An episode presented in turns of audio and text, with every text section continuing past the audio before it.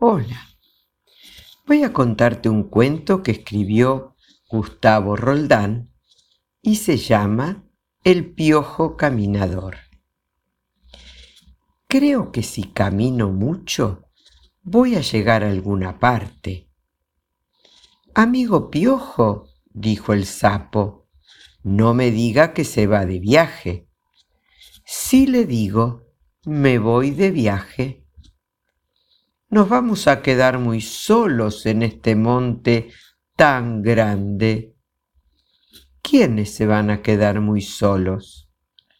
El tatú, la pulga, el coatí, la paloma, el puma, el tapir, el yacaré, la cotorrita verde, los monitos, todos los pájaros, el jabalí, la corzuela, el bicho colorado, los elefantes y mil animales más.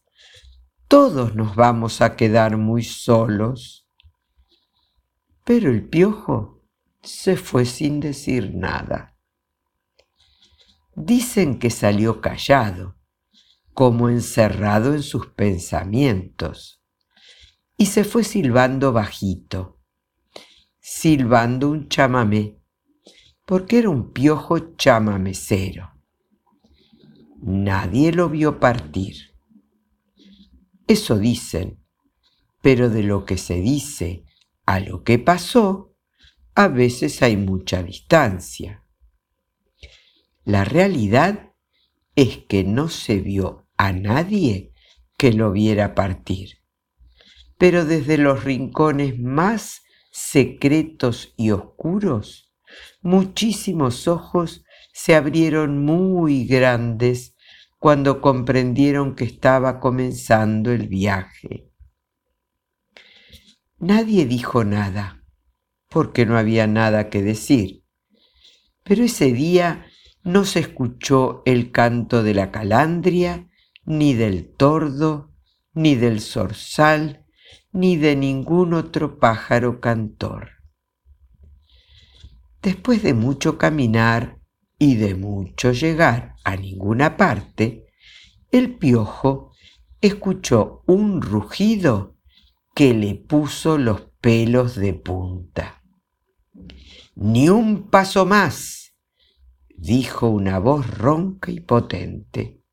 Lo estaba esperando. ¿A mí me esperaba? preguntó el piojo. A usted, a cualquiera, esperaba alguien a quien matar. Usted sabrá que soy un jaguar malo y salvaje. No, no sabía. Bueno, pero ahora sabe y vaya preparándose. Antes de matarme, ¿no quiere que le cuente un cuento? Eso sí que me gustaría. ¿Sabe por qué soy tan malo? Porque cuando era chico, mi mamá no me contaba cuentos para hacerme dormir. ¡Qué barbaridad! Eso es imperdonable. Nunca, ningún cuento, jamás. Y su papá tampoco, menos. Siempre estaba muy ocupado. Bueno, entonces le voy a contar los dos cuentos más hermosos del mundo para compensar tanta desgracia. Y le contó el cuento del pajarito remendado. Después le contó el del chivo del cebollar. Y el terrible jaguar se acostó al lado del piojo. Para escuchar mejor, dijo, y se fue durmiendo con una cara de estar contento como nunca había tenido en toda su vida. Despacito, para no despertarlo, el piojo comenzó a alejarse. pero después de dar unos pasos, encontró una pluma muy rara, una pluma parecida a una pluma del pajarito remendado. La alzó y la puso al lado de la cabeza del jaguar, para que la encontrara al despertarse y no se fuera a olvidar nunca de ese cuento. Siguió caminando y después de un rato se dijo, bueno, creo que por ahora es suficiente viaje.